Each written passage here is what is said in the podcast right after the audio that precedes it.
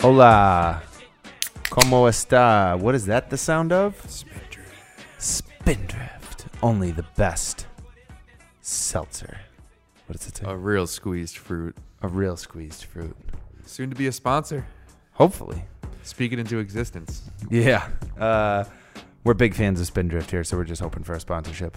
Or if anyone just wants to, you know, send us some. We'll take yeah, some too. We'll take Spindrift as a form of payment. No, well, no, no, just like send it as like a yeah, gift, as a gift, yeah. And partial payment. Okay, anyway, we're back with another episode of Up in Your Business. Um, this one is with Ryan Giuliano from Howell Legal. Um, any entrepreneurs in Rhode Island may or may not know of him. Adam Alpert, if you're out there listening, obviously you know him. Shout out. Um, but Ryan's a uh, an entrepreneurial attorney, sort of, here in Rhode Island. Um, obviously, we'll get into his interview after, but. Um, we're going to start with some news here. Yeah. Go for it. All right. So, uh, being in Pawtucket, Rhode Island, we are in the epicenter of the coronavirus, uh, outbreak, right? Something, something like that. Yeah. Uh, people have been tweeting at Tito's vodka. Oh yeah. And they're saying that they want to, uh, they, uh, think that they're going to go to their local store and buy Tito's to yeah. use, uh, as hand sanitizer. Stupid.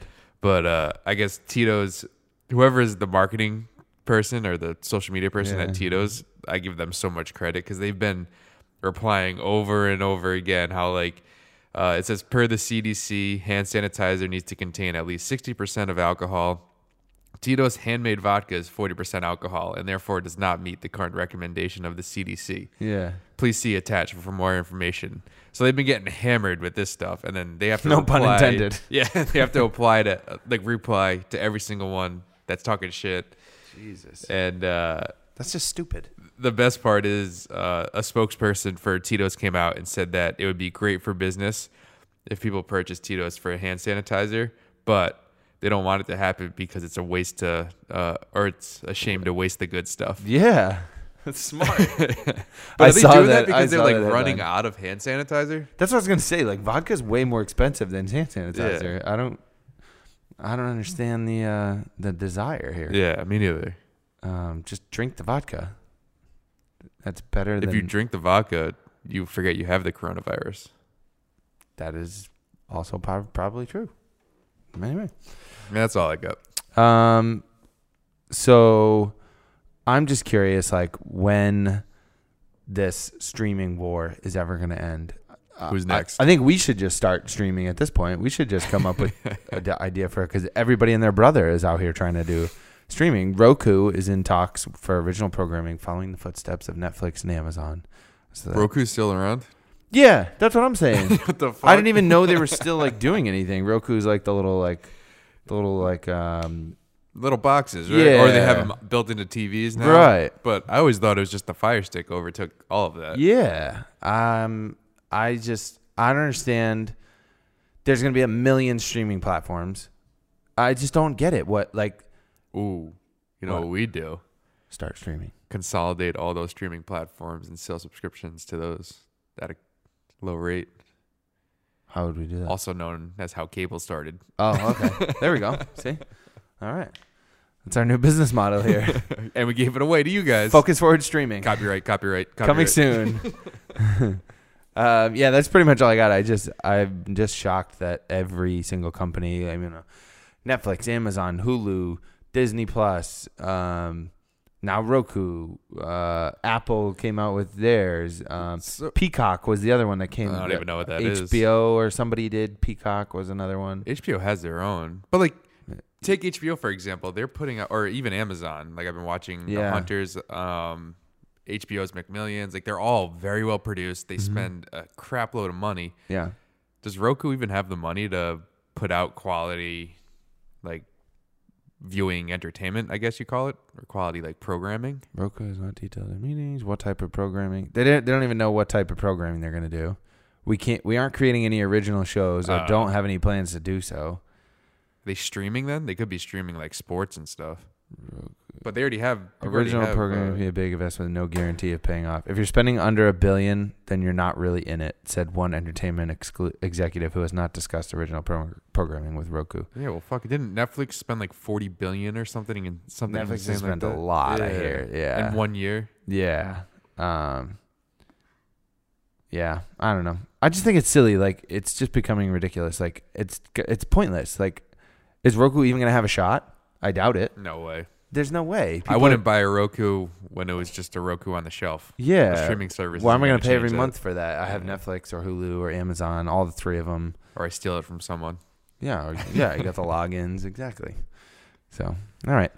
Um, so get ready for this episode. Uh, really great conversation with Ryan here. If you're a small business owner or an entrepreneur, um, you'll especially really like this one. Um, Just a great conversation about yeah. some different business topics that aren't maybe as glamorous or sexy as, uh, you know, what, what the actual business might be, whether you're a photographer or, or, you know, you do video production like us, or, you know, you're a bakery. Like, there's a lot to the business that people don't see. The whole legal side, you know, your structure, um, growing it on the back end. Uh, there's a lot to it. And so, Um, hopefully you guys get a lot of value out of this one. So. Yeah, he had a couple of uh, couple of answers to some of the questions we had that were yeah. completely out of left field. Like yeah. the way, like looking at it from his perspective. I yeah. was like, oh damn. Like that's, yeah.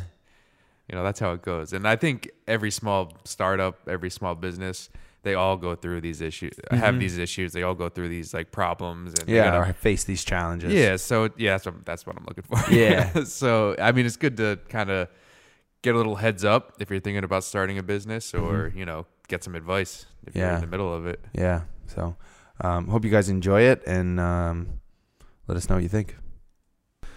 All right. Good morning, good afternoon, good evening.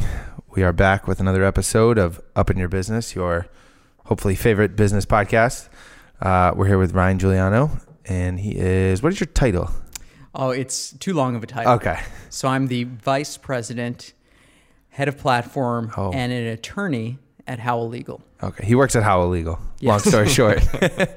uh, we met Ryan, uh, well, I met Ryan probably almost a year ago now um, at that Rice networking event in Cranston. That sounds right. And um, and then a few months later, I think you reached out, needed some video. I think there was something in between there. Yeah, well, it's Rhode Island. We're yeah. all seeing the same people at these networking events. Yeah, exactly. Um, and then Ryan and, and Howell reached out needing some photo and video for their website. And um, so we did that. And now we're here in the pod. We've stayed in touch and kind of formed a little friendship here. So uh, thought Ryan would be a cool guest. Absolutely. So, thanks Focus for coming Forward in. Has become a friend of the firm, yeah. as we like to say. Cool.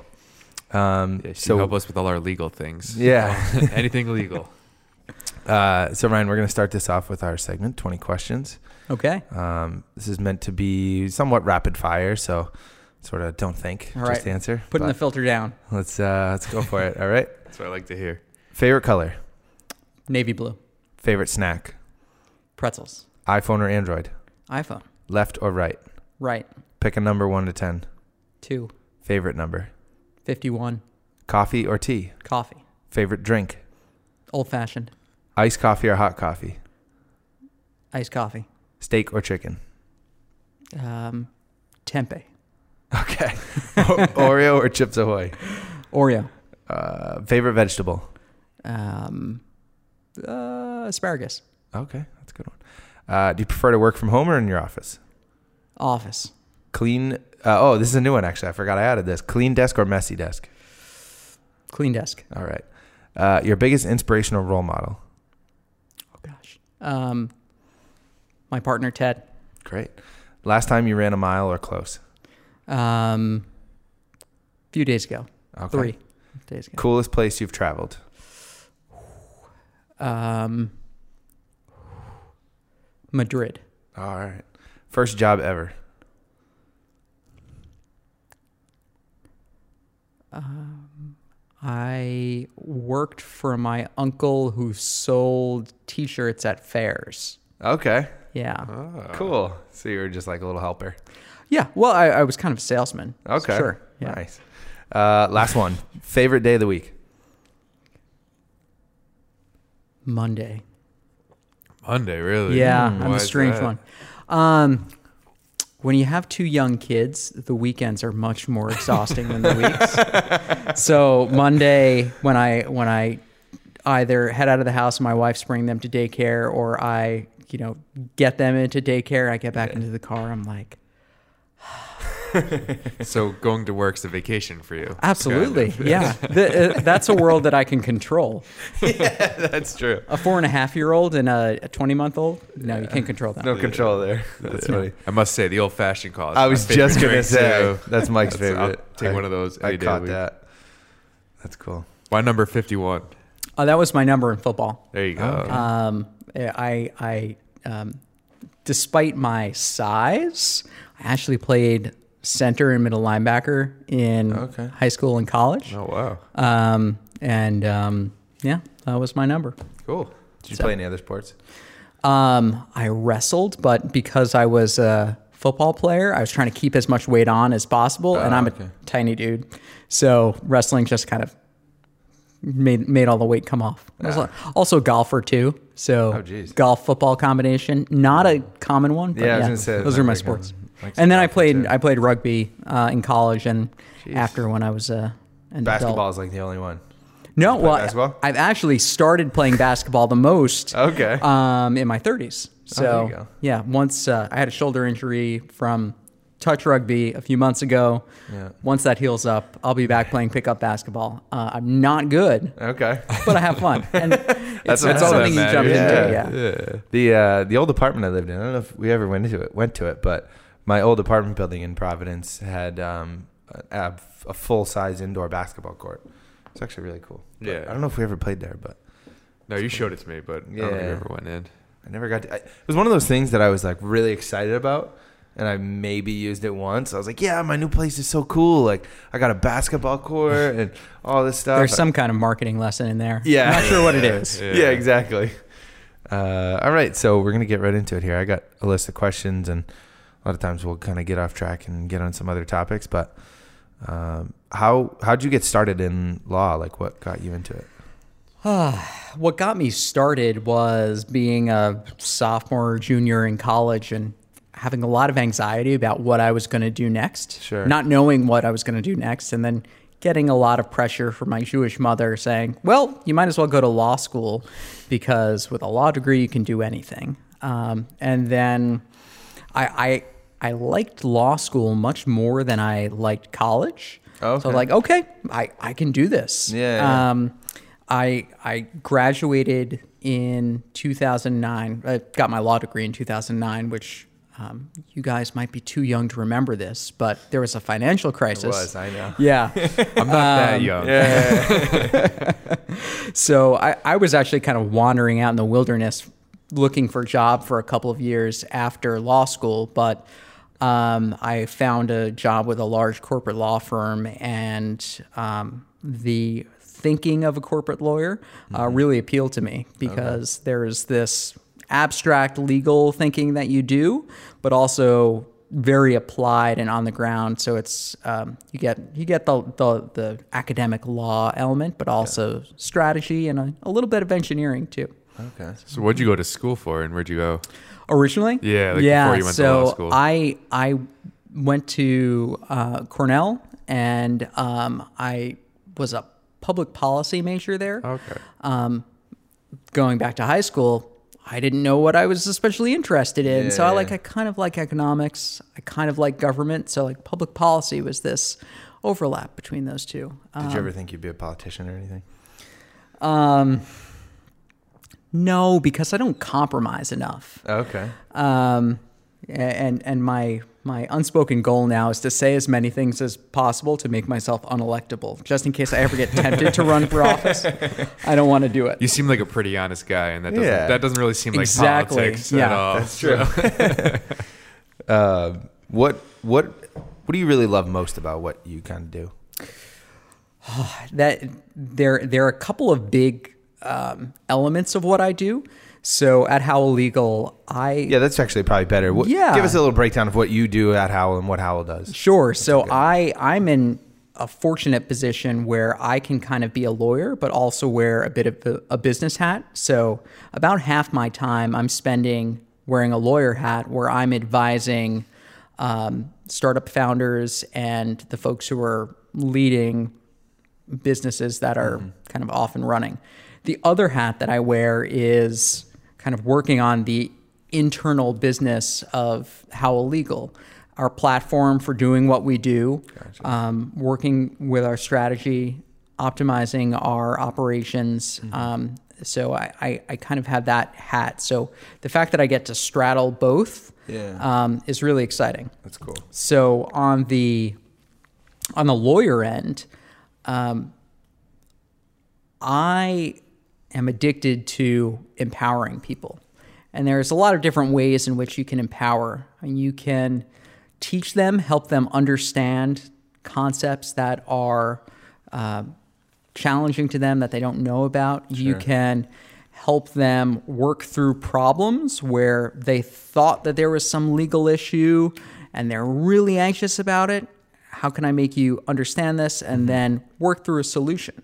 Yeah. Um, and then when you're sometimes in, in a adversarial position where you're negotiating a contract, you're in a dispute with somebody, yeah. being a representative for them to get them into a, a help them get th- get through that challenging time. Yeah. So those are all different ways to empower folks. And But yeah. the bottom line is empowerment is what I love. Yeah. Um, and then from the business side, um, it's really building something.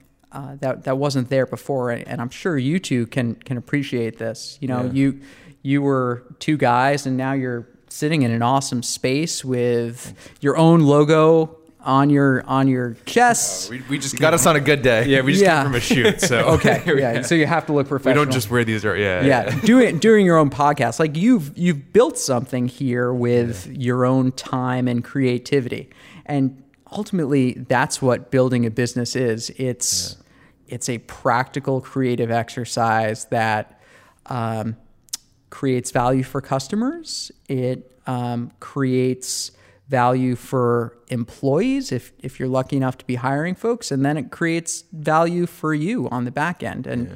you know, the value that you create for customers and your employees, that I think comes first, and that's the most fulfilling mm. part.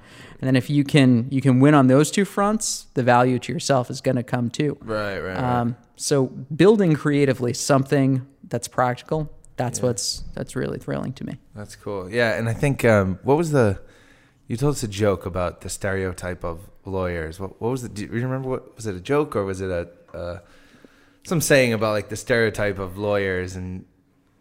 Oh, um. I forget I'm what it was. I'm still trying to get over the shipping container joke uh, before we were on the air. Yeah, so for the benefit of your listeners, we'll do it quickly. Why do uh, the naval ships in Norway have barcodes on them? Uh, so when they return to port, you can Scandinavian. Yeah. yeah. yeah let us, you, let you us know what you harder, think about that. You yeah. laughed harder the first time. We did laugh um, the first we'll time. We'll have the listeners vote on that yeah, one. Yeah. See what Thank they you. Think. Um, we'll I'll, I'll have to try and remember what that the lawyer stereotype was. It's something, it's something along the lines of, you know, lawyers get a stereotype, and I think Howell and you are kind of much opposite from that stereotype of a, a lawyer who's dry and boring and. Well, then you also have dry and, bo- dry and boring, but then you have like those billboard lawyers, you know, that are like over yeah. the top, like injury and. So yeah, it, uh, maybe this is what I'm talking about, but but maybe it's something else. But um, I think uh, there is a stereotype for lawyers being kind of like vampires, trying to suck as much out of you as possible, mm. sell you as much of their product, which is. Legal time. Service, yeah, it's a, yeah, yeah. Um, rather than taking the approach of being a partner or a yeah. guide who just has a particular expertise in a, a certain area. So, yeah. you know, from our perspective, if if a, a client or a potential client doesn't need our help, they can do something themselves. We're going to push them to do that. You yeah. know, give them the information they can do to do that themselves. Mm-hmm. But, you know, like from a, a doctor's perspective, it's it's if if an over-the-counter drug is going to do fine, give them the over-the-counter right. drug instead of the, the prescription. Yeah, yeah, yeah. That's cool. So you talk about like building a business, mm-hmm. but then you're also worrying about your clients. How do you yeah. find a balance in between, you know, growing, but still taking care of the people that you already have under your wing? That is the biggest challenge that we faced. Mm. Um, for the first few years that um, I was at Howell Legal, we really didn't do that business building at all. Um, we were uh, just... For tech- yourselves or for customers? For, no, for ourselves. Okay, gotcha. Um, we were technicians who had jobs working for ourselves. We didn't really have a business to speak of. And when I talk about a business, that means creating something that exists independently of the people who are working in it and doesn't depend on them. If Ted Howell and Ryan Giuliano, and I'm talking a couple years ago, disappeared, there would be no substance to Howell uh, Legal. Gotcha. Um, and we were focusing all our time and then some on just getting all the client work done. Um, and we weren't focused on improving efficiency, improving the client experience. Yeah. Um, and that's a really dangerous position yeah, to be in. For sure. Um, so, you know, I have had to, well, we had to make a decision together about how to move ourselves forward, to yeah. grow, to mature. Um, I, I prefer the word mature to grow, because cancer cells grow, but it's not healthy. Mm. Um, mm. Growth for growth for growth's sake isn't the objective. The objective is to mature. Sometimes maturity uh, means growth, but sometimes maturity means being the same size and just being better. Yeah. Um, but to mature, you need to carve out the time, and it's yeah. just a decision you make. And you'll say in the short term, um, there might be some pain. There might be telling clients that they have to wait a little bit longer for their their work. It might be telling new clients that you can't start working with them for a month or yeah. two. Yeah. It might be backing away from networking events, but you need to carve out that space yeah, yeah. to work on your business. Um, it's, and then, yeah. you, then you just just do it. So I, yeah. I and and you have to build a habit around it. So at this point, I, I have built that habit around it, yeah. where I I carve out um, a few hours a day where I'm saying, this is just the cl- time where I'm working on client work, client projects to make sure that stuff gets done. Yeah. And then I'll I'll leave the rest of my time in my day to work on the business. Yeah. Sometimes client needs really do ramp up, yeah. um, where I have to ignore the business for a week or right. two. Yeah, it ebbs um, and flows. But I'm really conscious and mindful of protecting the time that I allocate to the business. So if, if things are getting out of hand on the client side for a little while, I take a little hiatus from either going to networking events, taking meetings, mm. trying to get new clients, and I let things even out for a little bit. Yeah. But I will say we're in this interesting position where the the service that we're providing is helping businesses who are in the process of growing, scaling, maturing yeah. on their own. Yeah. And we're trying to do the same thing. Yeah. So every day that we are helping them, we get to learn from those businesses too. Mm. It's kind of like cheating. Yeah. Um, it's like a test run. Not, not a test run, that might be the wrong word, but you can kind of like see how different tactics are working for different companies oh, and yeah. then apply it to your we own. We have a little active laboratory. Yeah, and exactly. that little active laboratory is our source of revenue. Yeah. Uh, so we're really lucky about that. So in a way, the uh, client service and r- working on our business are really connected and, yeah. and don't don't necessarily have that separateness. It doesn't make it very hard. It, it makes it less challenging to work on the business. Yeah. Yep. That's cool. Um, so actually going back to our last sort of topic, I had just another point I saw relating to what you were saying about your time and helping people. And if they don't need it, then you're not going to sell them on it. Um, mm-hmm. You put out this interesting tweet actually, um, that was something along the lines of like, if you can help someone with your time, you're not going to charge for it. And mm-hmm. I saw someone jump in and was like, hey, you know, you should be charging for it. Why shouldn't we? And right. Can you expand on that a little? Because sure. I, I never showed Mike. Or so anything, there there are, um, I don't remember my exact wording. Yeah. But what I was basically communicating was that um, there's a group of my clients who, when I reflect, get a lot of my time that I'm not billing them for. So it's kind of extra email answers, yeah. extra phone calls that I'm taking, texts even, um, where uh, I'm not billing on them, but I feel this strong internal pull to just help them, because helping them isn't a chore. Yeah, yeah. And the reason that those clients get that time when I, I think about it is because they make me feel like a partner, like somebody yeah. at the table with them yeah. building this business, you know, their their business. Right. And um, I I want my time to be valued. Yeah. Um, and, you know, going back to the idea of um, building a business where the gratifying thing is those those three pockets of value, giving value to customers, value to employees, and then value to yourself, you really do want to feel like you're not just selling selling things with, yeah. with no effect on the world. You want right. if you want to feel like you have an effect on the world. And yeah, we work yeah. with with startups who are are trying to change big things. Yeah. And um, when we can feel like we're really part of the team there, and like we're valued, like it, I want to give that. Yeah. Now there was somebody, like you saw that um, yeah. that response. The person on Twitter is like, well, if if they're really valuing that time so much, you should make sure that you capture it. Yeah. Um, and you know, you you do want to match your pricing to the value that you're giving, right. um, or at least make it correspond.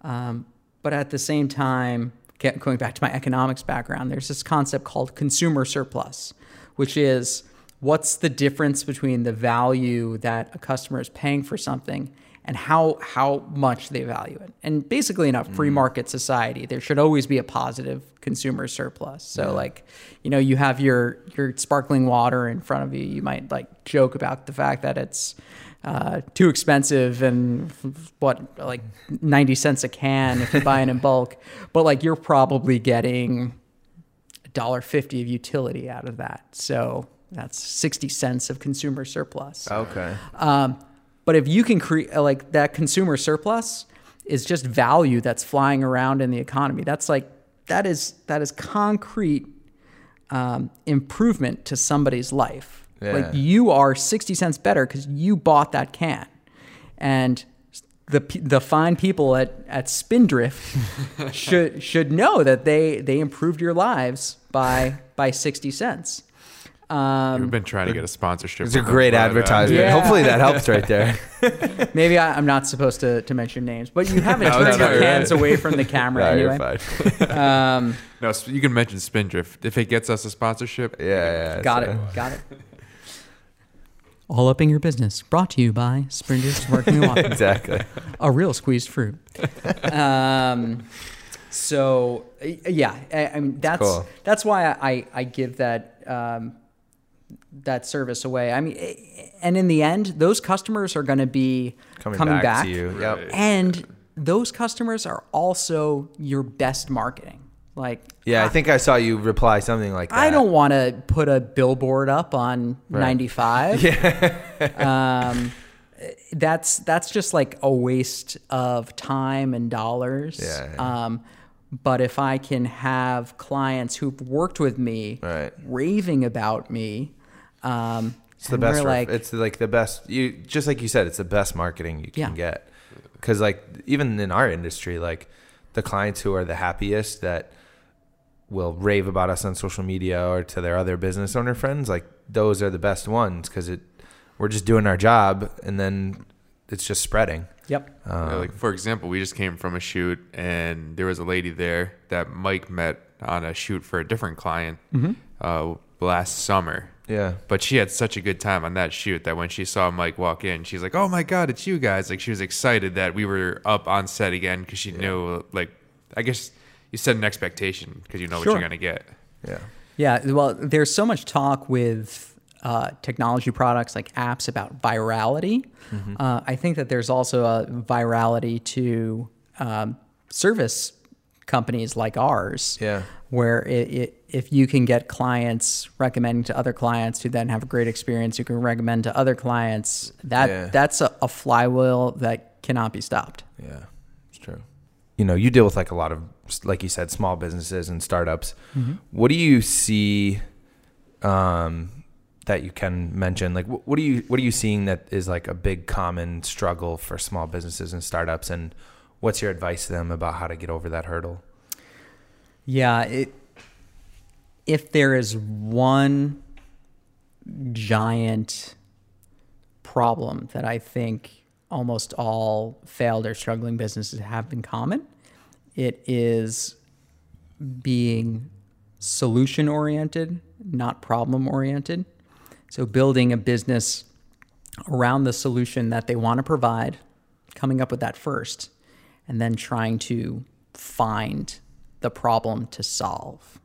So let me talk about what I mean by that. Sure. Um, if if any customer is going to be buying your product or your service, they have some unmet need. For you guys, it's tasty sparkling water, right? Um, but um, this is also, you know, our, our world is just chock full of buying opportunities, no matter if we're talking about, uh, from a customer's perspective, hundreds of thousands, if not millions of items in the grocery store. Um, from a business perspective, hundreds of thousands of photography and marketing yeah, right. and, and videography Clients, yeah. companies. Um, how can you break through all that noise as a business to um, get to a customer? And to do that, you you really need to be tapping into some unmet need. And when I see businesses struggling, it's because they have decided that they want to offer some kind of product, gotcha, but aren't tapping into something that's unmet. Um, They're just sort of, I think I get it. They're basically saying like, oh, this is what we need to do, even though that's not an actual problem, sort of. Sure. Well, okay. it, and it may be a problem, but if if the problem, it, it's not only that it's a problem, but that it's an unmet problem. Yeah. Because if If Howell Legal decided to uproot tomorrow to, I don't know, Chicago, and say, all right, we're going to be corporate lawyers in Chicago. There are hundreds, if not thousands, of corporate lawyers in Chicago. Why should anybody be hiring us as opposed to anybody else? Yeah, yeah. So there's a need for corporate lawyers, sure, but there are already a ton of them. Right. Or even if we said, you know, we, we focus on startups. That's our distinctive um, uh, expertise. Sure. If we decided tomorrow we're going to expand to Boston, we're going to be startup lawyers in Boston, there are hundreds of them there just yeah. because the startup scene is so much bigger. Right. But we're in Rhode Island where there is a startup scene. It's not huge. Yeah. But do you know how many startup lawyers there are in Rhode Island? You guys. Everyone who just sits in our building. Mm. Yeah. So it's um, for for service companies in particular, um, I think it is absolutely essential to find a niche that is, if not unserved, um, could be could be better served, but but making that really concrete. Mm-hmm. Um You know, it, it, for a business like yours, I'm I'm curious what, what you guys have to have to say about that, and what what your perspective is. Um, what do you think distinguishes you guys from other photography, videography? Flipping and, the interview, nice. uh, uh, I think, and we say it all the time. I think we're very transparent with our clients. We're very upfront. Um, mm-hmm. You know exactly what you're getting. You know your scheduling. You know, You know where all your money's going. There's no just yeah. like here's a here's a number. You know, we break it down for them. Mm-hmm. Um, so I think the client treatment overall. Mm-hmm. Yeah. And we've had experiences where we've you know been put in situations by other people that you know the client is getting treated that well, but they're taking it out on us because we're working for someone. You know. Right. Um, so firsthand seeing that, I think Mike and I, when we started the company, we were like, listen, we're going to make this focused on the clients. Yeah. The client experience is probably the number one, like most important, like aspect when it comes right. to a project. Yeah, I would say, and obviously our, the final product. But mm-hmm. yeah, still. yeah, we try to make nice looking videos, but uh, sure. Yeah, I would say the service, kind of like in a more broad term, the mm-hmm. service is like our biggest distinction, because going off what Mike said, that's like the the top reason we started the company was we were working for a marketing agency. We were both contracted by this company, freelancers, and so we were doing video, and we'd walk into these meetings and get our ass chewed out for like stuff that we had no involvement in. For like the website right. or something, you know? Yeah. And we'd be like, I'm sorry, like I have no idea about your website. Like I just do video yep. and like I'm a freelancer. So mm-hmm. like I have no idea what's going on with your website. And so after a while we were just like, this is crazy. Like we started like maturing and learning, using your word there. Uh, just learning like, wow, there's a lot of stuff going on here that like we're not aware of that's like bad. Like mm-hmm. And so anyway, so that's why we left and we started this company. And like our goal was like the client is like the top priority. Like, right. Yeah, we're going to deliver great work, but like at the end of the day, like we're going to make sure they're happy. The service, like that's all like our biggest priority. And, and for you guys, finding clients who have, who are prioritizing that piece is going to yeah. be essential to cut through all the noise, because there are right. a lot of folks doing what you do. Yeah. And it, and it's not, you know, your work isn't cheap. You can't commoditize it. Yeah. Somebody and, needs to be holding the camera. Somebody needs to be doing the editing. And right. a lot of people don't know exactly how much it actually does cost to sure. do something what we do, to do mm. something like what we do. Yeah. You know? But going back to what you were saying, um, kind of along your line, did you consciously, you and Ted, did you consciously go after the startups to begin with, or did they fall on your lap? So the um, our place in the startup market here really started with Ted. Okay. Um, he got involved in the startup scene about ten years ago when it was really starting to pick up. Yeah. There used to be a, a, well, they're still kind of here, but there was a, a pretty large startup accelerator um, called Beta Spring here. And um, they brought, uh, Beta Spring brought uh, dozens of startups Uh, within a few years to Rhode Island, mm-hmm. and they were looking for a couple, a couple of corporate lawyers to help out their companies, and okay. Ted was one of those. So he got kind of got in on the ground floor, um, and he had been doing that work for a while. Um, so, you know, that that niche was something that predated Howell Legal. He was with another firm gotcha. When he was starting that startup work. Um, He ended up breaking out on his own because he realized that that firm, which was uh, a larger, more traditional law firm, wasn't really structured for um, how dynamic startups sure. are. Yeah. Um, their expectations in terms of technology being used by their service providers. Yeah. Um, and also larger firms, what they want are Um, sustaining clients, so yeah. large clients that they can count on for twenty-five thousand dollars plus yeah. of uh, receivables a year. A startup, you know, you might do their formation for a couple of thousand dollars, yeah. but then who knows if they're going to survive six to twelve months to get a round of financing and go on from right. there. So some of our clients end up being sustaining clients, but out of fifty startup clients, we don't know yeah. which ten of those are going to be around in a year or two. And we don't know which five of those are going to be like have a lifetime value over fifty thousand. And right. there are some, uh, and, and based on the numbers, we, we know that they come along. Yeah. Um, we just don't know which ones those are going to be. So how do you vet that? Or do you just take on everybody? And well, then... and that's, that's one of our competitive advantages. Uh, we don't have to vet that. Yeah. Um, oh, because you're the only ones in the state. Yeah. yeah so so we can um, we have a low enough cost structure that we can service really all of those clients, okay. and we don't depend on getting clients that are going to be doing big deals later down the road. Yeah, so, I was going to say that kind of goes to show like that you guys have like a real passion for it. Mm-hmm. One and kind of like sets you apart. Like you're willing to just work with people. You're not worried about like, oh, is this person going to give me money for the next five, ten years? Like, yeah. am I going to, is this a source of income forever? You're like really into it. Yeah. If you're thinking about your business, you do at some level need to think about um, the lifetime value of the customer sure. versus the cost of acquisition of a new customer. Yeah.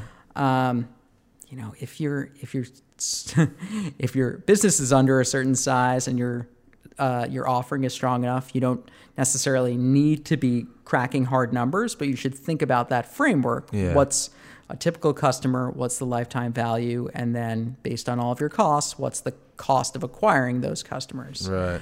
And if all of our startup uh, customers were going to be failures, right. um, or or just kind of float along and then, you know, slowly wither away, um, we probably couldn't survive. We right. need a few of them to break through and do some big deals. Yeah, yeah. Um, so we'll you know, try. We'll try our best. Just kidding. Just kidding. Um, well, but but then part of it is diversification of clients too. Yeah. So we have a lot of high risk startups that are working on a technology product that may, may not may pan not work. Out. Yeah. Then we have a bunch of clients that are more traditional. Uh, some you might call lifestyle businesses, but. Um, Not necessarily lifestyle businesses, sure. um, where folks are working hard, but they're not taking outside investment. It's not necessarily yeah. a technology company, something like you guys. Yeah, yeah. Where you do have a steady stream of revenue. Um, and we throw a few of those into the mix with our startup clients just to kind of even out yeah, the curve. Yeah. So, you know, having some, having a, a well that you can go back to is also yeah. really helpful. Yeah, that's cool. Um, so this question is sort of like to scratch my own itch, but I was getting into a debate with a, a good friend of ours, um, about a week ago at a, uh, little get together. And he was telling me the difference between an L L C and an S corp. And we were, it was the end of the night and we were getting a little heated and I was, I'm yelling, I'm yelling at him about what it is. And he was yelling at me. And so for everybody out there, let's, let's break it down. Can you give us the difference between an L L C and an S corp? How much time do we have? um, fifteen minutes. Got it. Okay. So I'll give you the quicker version. Um, an L. Let, let, let me think about, about yeah, sorry, sorry. The quicker version takes a lot more mental energy than the long version. It's like take um, the Stephen King novel and turn it into a Doctor Seuss book for us. You know? Exactly, exactly. That's a good one. Um, so uh, you can... You can form an entity mm-hmm. um, in a couple of different forms. One is an L L C, one is a corporation. And then you also have a choice about how your entity is going to be taxed. Mm-hmm. And a corporation can be taxed as a C corporation or an S corporation. An L L C can be taxed as a partnership, an S corporation, or it can elect to be taxed as a C corporation. Okay. So there's there's this like matrix you need to be like envisioning in your mind, because there's the taxation question, and then there's the like corporate form gotcha. Question. Right, your formation. Um, yeah, so L L Cs are, have fewer default rules and are a little bit more flexible on the mm-hmm. corporate side. Corporations have more default rules and are a little bit less flexible, but because they have more default rules, they're a little bit simpler to um, implement. Um, so that's kind of the, the high level framework of the corporate form piece. Sure. Then there's the tax piece. Um, and it's probably best to start with how a C corp is taxed. Um, it has two levels of taxation. So if the corporation, the company overall, has profits, those profits get taxed once. And then if the profits get distributed out to the stockholders, they get taxed again. So there's a double layer of taxation. Um, and as a general rule, you want to avoid that. Yeah. Um, there are reasons why you might want to be in a corporation, but for businesses that are more like ours, we, we'd want to avoid that. Yeah. So, um, you can opt to be taxed as a partnership, but only if you're in an L L C. Yep. Uh, and that means that the I R S looks through the company, pretends it's like not there, and taxes every if their profits taxes the owners as if the income was just coming to them directly. Right. There are complicated rules about how that's divided up, but it's basically like the profits are split up as if you're taxed directly. Gotcha. The problem is that you're taxed on all of the profits um, with a self-employment tax, which is high. A few percentage points. Yeah, um, a few. Now, an S-Corp is kind of like being taxed as a partnership, but the profits are not subject to self-employment tax. So right. you might be able to save yourself a few percentage points. Yeah. There are a couple of other catches. Um, like if you're an S-Corp and you're an owner who works in the S-Corp, you need to pay yourself a reasonable wage yep. on W two, yep. which are then subject to payroll taxes. Yeah. So you kind of like pay back some of those percentage points. yeah. But in an S-Corp, if you can get profits that exceed your reasonable wage that you have to pay yourself, you can save yourself those self-employment tax points that oh, okay. you would have had to pay in the partnership context. Gotcha. That's a difference. uh, and that's that's literally as quick as I can make it. Um, and this There's is so po- many layers. To yeah, that yeah, yeah like, there are. I, I think because it's I, not just one differentiator between each one. There's I think at the things. end of the day, my most practical advice is if if you are just getting started, um. Probably to so and and this is uh you know every situation is different. This isn't specific legal advice to anybody, of course. Yeah, a little disclaimer. When, when I come in with a uh, a business kind of like yours that's going to have cash flow up front, isn't trying to grow huge by leaps and bounds immediately. Like right. I know you're trying to grow. Yeah, but yeah, like, yeah. No, I get it. You know, you're, you're not trying to have, have money, explosive growth. Um, I would say do kind of the simplest thing first, yeah. which is probably an L L C taxed as a partnership. And then once did. you start to turn a profit, um, talk to an accountant. You can always go back to an S corp. So we did. So we did. We started as an L L C taxed as a pretty sure as a partnership. It was a partnership. Yeah. yeah. And then uh, a little over a year ago, we where we start we switched to an S corp. Okay. So that was good. Okay. Anyway, the debate my friend and I was actually got into was. Um, the only topic we didn't really just discuss, which was like the liability aspect. My friend was yes. trying to tell me that as an S corp, um, and and you might end, we might end up cutting this, but it's more just for my own fun. But mm-hmm. he was basically saying like, oh, if somebody sued you, they could come after your business assets, or if they sued the company, they could come after your personal assets. And I was like, no, that's wrong. That's why we're an S corp, where they're two different entities. They so can't in both. So if you're either a corporation or an L L C, and regardless of what tax election you make, uh, those are all limited liability entities. So if the business gets sued um, and the business doesn't have enough assets to cover its liabilities, you would not go through to the owners. Right. It's it's a container for the liabilities. Yeah. Likewise, if a owner gets sued for some personal thing, right? You know, you car hit, accident. You hit somebody with the car, your car on the weekends. Yeah. They, they could go after potentially your ownership interest in the the company, but like not yeah. the company's assets okay. itself. Um, so, long story short, for liability purposes, no difference between L L C and S corp. Really? Oh, yes. It sounds like it's a draw on you and your. So it's a draw. Argument. He's not right, and I wasn't right. Okay. I said that the corp. I said an S corp had more protection. He was saying that an L L C had more protection. You're both wrong. Damn it! That's straight from the lawyer's. Shoot. Sorry.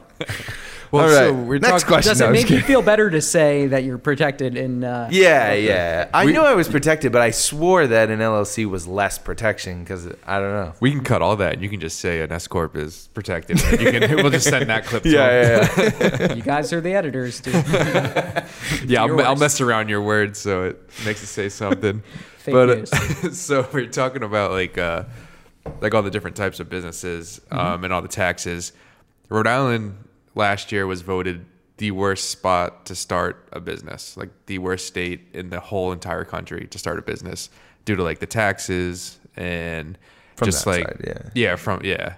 And so like, do you see that from a startup perspective, and what do you think they need to change in order to kind of help, help out startups and help out small businesses? Cause you see, you see the businesses leaving all the time. Yeah. I, I have lots of thoughts on this. Um, But my, my bigger thoughts kind of go to the question, fundamental is assumptions that are underlying the question and that perspective. So I, I think I know what article you're talking about.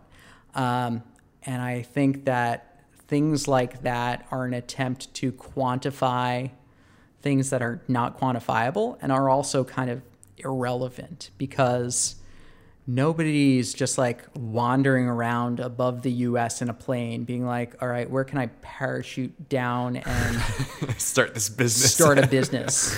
Uh, what's really happening is people live where they live and are deciding, should I stay where I am and start my business, or should I maybe move somewhere else where I have a compelling reason to live and start a business there? Mm. Or get a P O box in Delaware.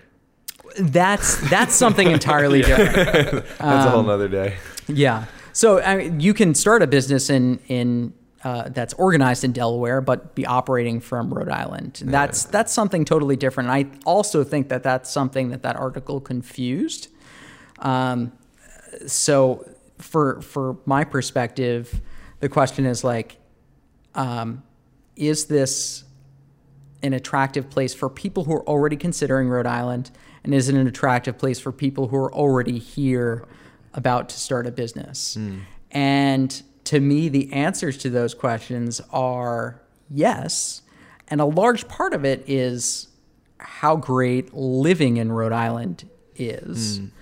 Um, you know, there there are things that could be improved. I, I think the state um, income and corporate tax rate Um, could be a little bit lower to make things more attractive and to make us yeah. a bit more competitive. Um, I, I think that um, some things from a regulatory perspective could be a little bit easier and more streamlined. Mm-hmm. Um, but we have um, a relatively approachable Secretary of State if you need to do any filings. Yeah. Uh, and they've put a lot of effort into streamlining processes. Um, I think the Division of Taxation is a little bit difficult to work with, and um, they need to, to modernize a little bit. Um, that's that's one of the more challenging things. Um, but I think kind of getting back to your question of what needs to be done, um, I think more about like what barriers can we take away rather than like some imperative of having to do a bunch of stuff to achieve some ideal business environment. Yeah. Um, Because, you know, the, the reality is we're a state of more or less a million people with a city that has more or less t- one to two hundred thousand people. Um, we are what we are. We're not going to be Boston. We're not going to be New York. We're not going to be San Francisco. Um, but it's a good place to live. Yeah. And I kind of take the... Um, the Doctor Ian Malcolm philosophy, like from Jurassic Park, where he goes, uh, you know, after they're stunned that the, the dinosaurs have figured out how to mate, he goes, life finds a way. Business finds a way. Like, okay, this is the worst state in the country to start a business. You can say that, fine. But the three of us sitting around here oh, so yeah. have young, growing businesses in the state. We chose to do it because... Yeah. Entrepreneurship, I think, is in the human spirit. Not yeah. everybody is born to be an entrepreneur, but entrepreneurship is a natural phenomenon. Entrepreneurship finds a way. Um, we, working with all these small businesses and startups, see businesses finding a way every day. Um, I think there are little incremental things that we can do to make things easier and to make those businesses flourish, to make the marginal person move to Rhode Island. That would be great. Um, but do I think this state needs some overhaul, or else it's going to fall off of a waterfall? Yeah. No. Yeah. I mean, even with the community that I've gotten to know through Focus Forward is, you know, like this Providence, not, it's mainly Providence, I would say, like all the meetups and like how tight knit the whole community is there. Mm-hmm. You know, like Mike's at networking events all the time. Like, it just goes to show you that there is a solid core of yeah. people that are here to help, to kind of get the startups going and moving, yeah. you know? So yeah. I do see where you're coming I, from. I like to say, you know, that it, it's almost like a, there, there are a couple of analogies that I have. I mean, one is like, this is kind of like an incubator city yeah. um, where kind of smaller things can flourish. and things that are going to be huge can start. Um, you know, I, I also say this is a place where real things happen. You know, it's, we have major institutions, Brown, R I S D, um, that are world class, um, but all, and, and there are major companies here too, but, um, it also feels like a small town. So we yeah. have that, that community feel to it. That's, yeah. a, that's a good way to put it. Um, yeah. and you know, I love that. I, I think with a personality type like mine, yeah. I, I feel like I'd drown in, in a big city. I, I, I started my career in New York. I was in Palo Alto for a little while. Um, cool. But this place feels right for me. And it's, yeah. that's the other thing. It's, I, I, I call it a Goldilocks city. Um, I know we're technically in Pawtucket, but I think of like the greater Providence metropolis. Yeah. It's a Goldilocks city. It's like, it's just right. It's, it's big enough. That's um, right, yeah. And there's, there's enough big, happening. Not too small. Yeah, yeah. I like that. You kind of touched on it earlier, but, um, what are some general like challenges that your firm faces? I know you mentioned one, um, but what are some general challenges you guys face, and like, what do you kind of do to overcome those? Um, whatever you feel like sharing. Sure. No, I, the, the biggest challenge we're going through right now, we're in an expansion mode trying to hire. Oh yeah. Yeah. Um, and we're in a field that is relatively specialized, and there aren't that many folks that have experience doing what we do. Certainly not in this, um, uh, this market, Rhode yeah. Island.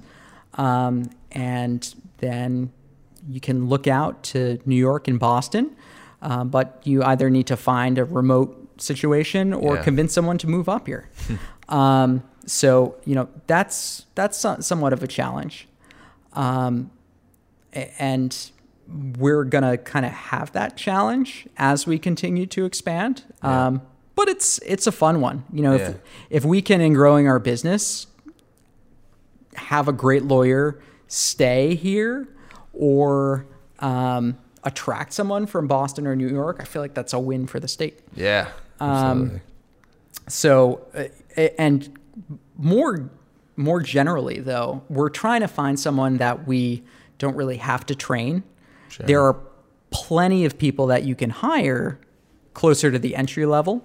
Um, and I, I would imagine you guys are going through a similar thing, but you know, you need to hold their hand. Yeah. And right now, the, the with the problems we're trying to solve, mostly leading projects for, for clients, um, it doesn't make, make the problem any better if we need to train somebody up and hold their hand. Yeah. We would love to get into a position at a little bit more scale where we can systematize a training process to bring somebody up, up to speed pretty faster, but yeah. pretty fast. But uh, right now, we need someone with four years or more of experience. That yeah. can be tough to find. It's kind yeah. of like a project manager in a way. Exactly. Right? Exactly. Mm. Um, so that, that's one thing. Um, the, the other challenge that we have, because of the, the nature of our business, we do have to have a lot of clients at once. Um, we send out about sixty separate invoices a month. So sixty Whoa. projects that we're, we're touching. Um, over the course of a six month period, we have between one hundred and one hundred fifty active clients for three of us. Yeah, yeah, that's a lot. Like, oh my so God. Managing projects, managing client relationships, Holy God. Um, that's a real challenge. But yeah. it's such a challenge that it makes this business hard and lets us kind of be alone in being able to do this. Um, So, you know, it's a challenge, but it's also a moat, you know, that like around our little castle over yeah, here, yeah. Um, which would make it hard for somebody to just drop in and be like, oh, I'm a startup lawyer now. Like, good luck managing fifty clients at a time. Oh, you can't get manage fifty clients at a time? Well, then you probably won't survive because you won't have enough good right. ones on the back end. Jeez. But managing all that is, uh, is a big challenge. And yeah. um, we, you know, part of my job is um, working on our systems to manage those projects, easier. manage those accounts, um, so that we stay highly engaged, despite the fact that we're juggling dozens of projects and and yeah. almost as many clients at a yeah. time. So yeah, That's... hiring and then managing a lot yeah. of stuff. That's so much. That's have, like, as a person, you're looking for like a project manager, or have you thought about getting somebody that that's all they do? Is just... Yeah. You know, there, there isn't for legal services, project manager isn't really a, a role, something that people get trained in. Um, the it's not as similar as like project manager, project manager role, account manager, and individual contributor are all kind of wrapped into one, and you kind of develop all three skills as you continue right. to move all, up the ladder. Yeah, where like you kind of start off only being an individual contributor, then you get some project management skills, and then you yeah. add some client management skills. Yeah. Um, but yeah, so the the mid-level kind of person we're looking for. At bigger law firms, they are essentially their project managers, where they're managing projects and managing one or two other associates. And that's that's what we're looking for people to do for us. And coming from our end, like, say we hire someone, and if it doesn't work out, like, all right, maybe they edited a project wrong and the video didn't turn out how we wanted, and we had to go back and re-edit it. Mm-hmm. You hire someone and it doesn't work out, they give bad legal advice, then that... you know, that can snowball effect, I feel oh, yeah. like. And like, I think it's much more you, of a problem. Yeah, it's more of a risk to hire, I feel like, for someone in your position. Yes. Just because, like, you're, it's the name on the building. It's like, you guys have to protect that. Yep. Yeah. Like, it's number one. Mm-hmm. Yeah, exactly. Like, we can re-edit a video, but you can't. I, I guess depending on what they the person messed up on, a lot of like I know it's a general kind of uh, right, yeah, right, and and, and if something. Uh, you know, some of ours can be like buried landmines from, from old wars where we only notice a problem two or three years later. Yeah. Um, so w- when we hand something off to somebody, we really need to be able to trust them. Yeah. So that's that's the other thing with training somebody up. It's not just, you know, y- you'll get feedback immediately on uh, a video or or set of photos, but we won't get that feedback immediately. We may never get that feedback. Right. Um, but that's, in the end, that's what corporate lawyers are doing. They're prenuptial agreements. Um, and, you know, sometimes the divorce never happens and you never look look at the contract again. Yeah. But when uh, people stop playing nice and start getting real, that's when they, like, dust off the old contract that we worked on a year or two ago and, like... wait, why does this provision say this?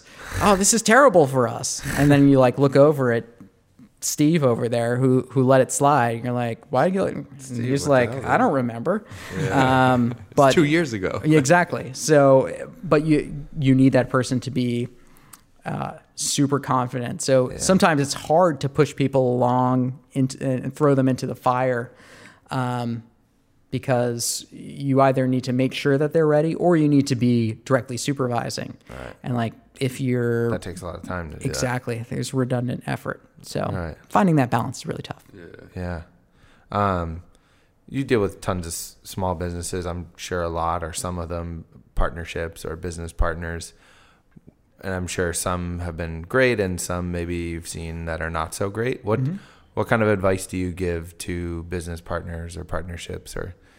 kind of what are your thoughts on about that? How to work together or yeah overall but yeah I guess like because it, it's difficult, you know, both and I both of us were solo before and yeah. um yeah like it's definitely challenging becoming, you know, going from making all the decisions yourself to now yep. you have to consult with somebody, but also there's the positives of sharing responsibilities like mm-hmm. now I don't have to do this or right. now he can take care of this and I don't have to take care of that, whatever, you know? Yeah. Business partnership is, is kind of a bizarro marriage. Yeah. Yeah. Um, because you can, you can be attracted to the person, like think the work that they do is cool. Right. Uh, you can be, uh, you can like even even love them and and really think that you should work together and be excited to work together. But like the reality of working together on a on a business, um, it's it's tough. And I, I admire the working relationship that you guys have. Thanks. Um, we try. Where I I, yeah, right. I, it's 'cause I we have think, the same name. You should just be focused. Forward mics. Mike and Mike. Yeah. That was already done. Um, so uh, being clear about expectations, I think, is absolutely critical.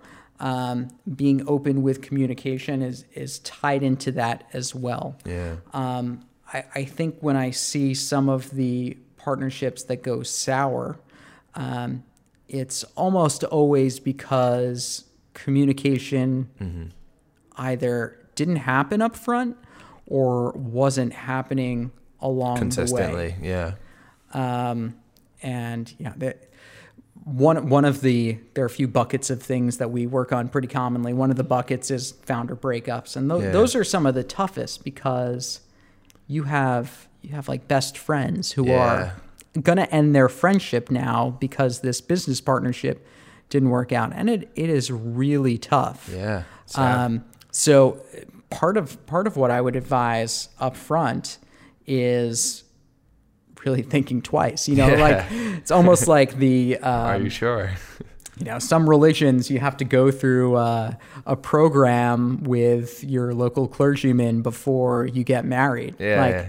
you should almost have to go like through a boot camp together to really make sure that you want to do this together, yeah. understanding what your roles are going to be, understanding what you want from this business together mm. and understanding what you want to get out of it. Yeah. Yeah. Because um, if your goals aren't aligned, that yeah. sets up for like a bad future. The, the, the universal failure that I see in almost all of the founder breakups is a feeling that one founder is, or, or partner is contributing out of proportion to the other person. Sure.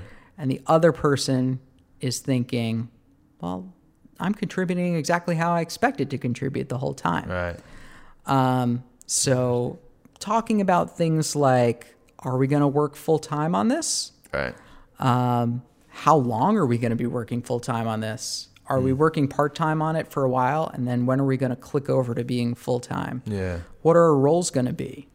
Um, this happens. I, I don't know if you have listeners who are students, but student entrepreneurs, that there's almost always a shakeup in, yeah. in the founder partnership structure because, you know, they're at the, at the beginnings of their lives yeah. and one person from the team, two people from the team, maybe gung ho about graduation day hits. I'm doing this full time. Right. But then somebody else is like, I've got this sweet internship at Google. I'm going to take that. Yeah. Um, And then there's there's a breakup. So being super clear about expectations yeah. uh, and expectations through the future is really important. And if you could write it all down, that helps. So we're yeah. not, you know, arguing said, about the said. past. Yeah, right. um, yeah. But yeah, expectations, the yeah. biggest thing. Sounds like a, a lot of it comes down to, even with expectations, is communication. Mm-hmm. Yeah. Um, I got through everything I wanted. Yeah. I'm good. Great. Yeah, thanks this was for awesome. Coming in. Yeah, thanks Appreciate a lot, man. I know we had to push it back a couple times. Yeah. We apologize. Yeah. That's all oh, on us. It was my pleasure. Appreciate you being flexible. Give yourself a little shout out here if people are looking for advice or if there's anybody out here who needs legal advice or has a startup and you know has questions. Ryan's a great guy. He's pretty approachable. Thanks. You can check us out at Howell, H O W E L L dash legal dot com. Um, we work with high growth startups, to small businesses, mid-sized businesses. Feel free to shoot me an email. My contact info is on there. Um, mm-hmm. We're happy to have a thirty to sixty minute consultation with anybody to yeah. see if and how we can help. And usually you get a little bit of free advice yeah. out of that. Yeah. Um, He'll also offer you water or beer. That's right. Feel free to take a beer when That's you right. walk in. And I do have sparkling water. I don't have. I don't have I don't know, sparkling head, water. Uh, real sweet we'll have to send you a pack. Yeah. Thank you. Um, and, Once they sponsor uh, us. Yeah. Feel free to follow me on Twitter. Yeah, at, Ryan's cool on Twitter. I follow Ryan on Twitter. And we at R L J underscore law. Um, you'll find me tweeting a little bit about startups, but mostly things that I find funny. Including usually, his kids and funny stories. And yeah, Those yeah. are usually the best follows. Yeah. People just throwing their thoughts out there. Yeah, cool. Uh, well, that was fun. Hope you guys enjoyed this. Um, leave us a rating on your podcast app, subscribe, pass it along.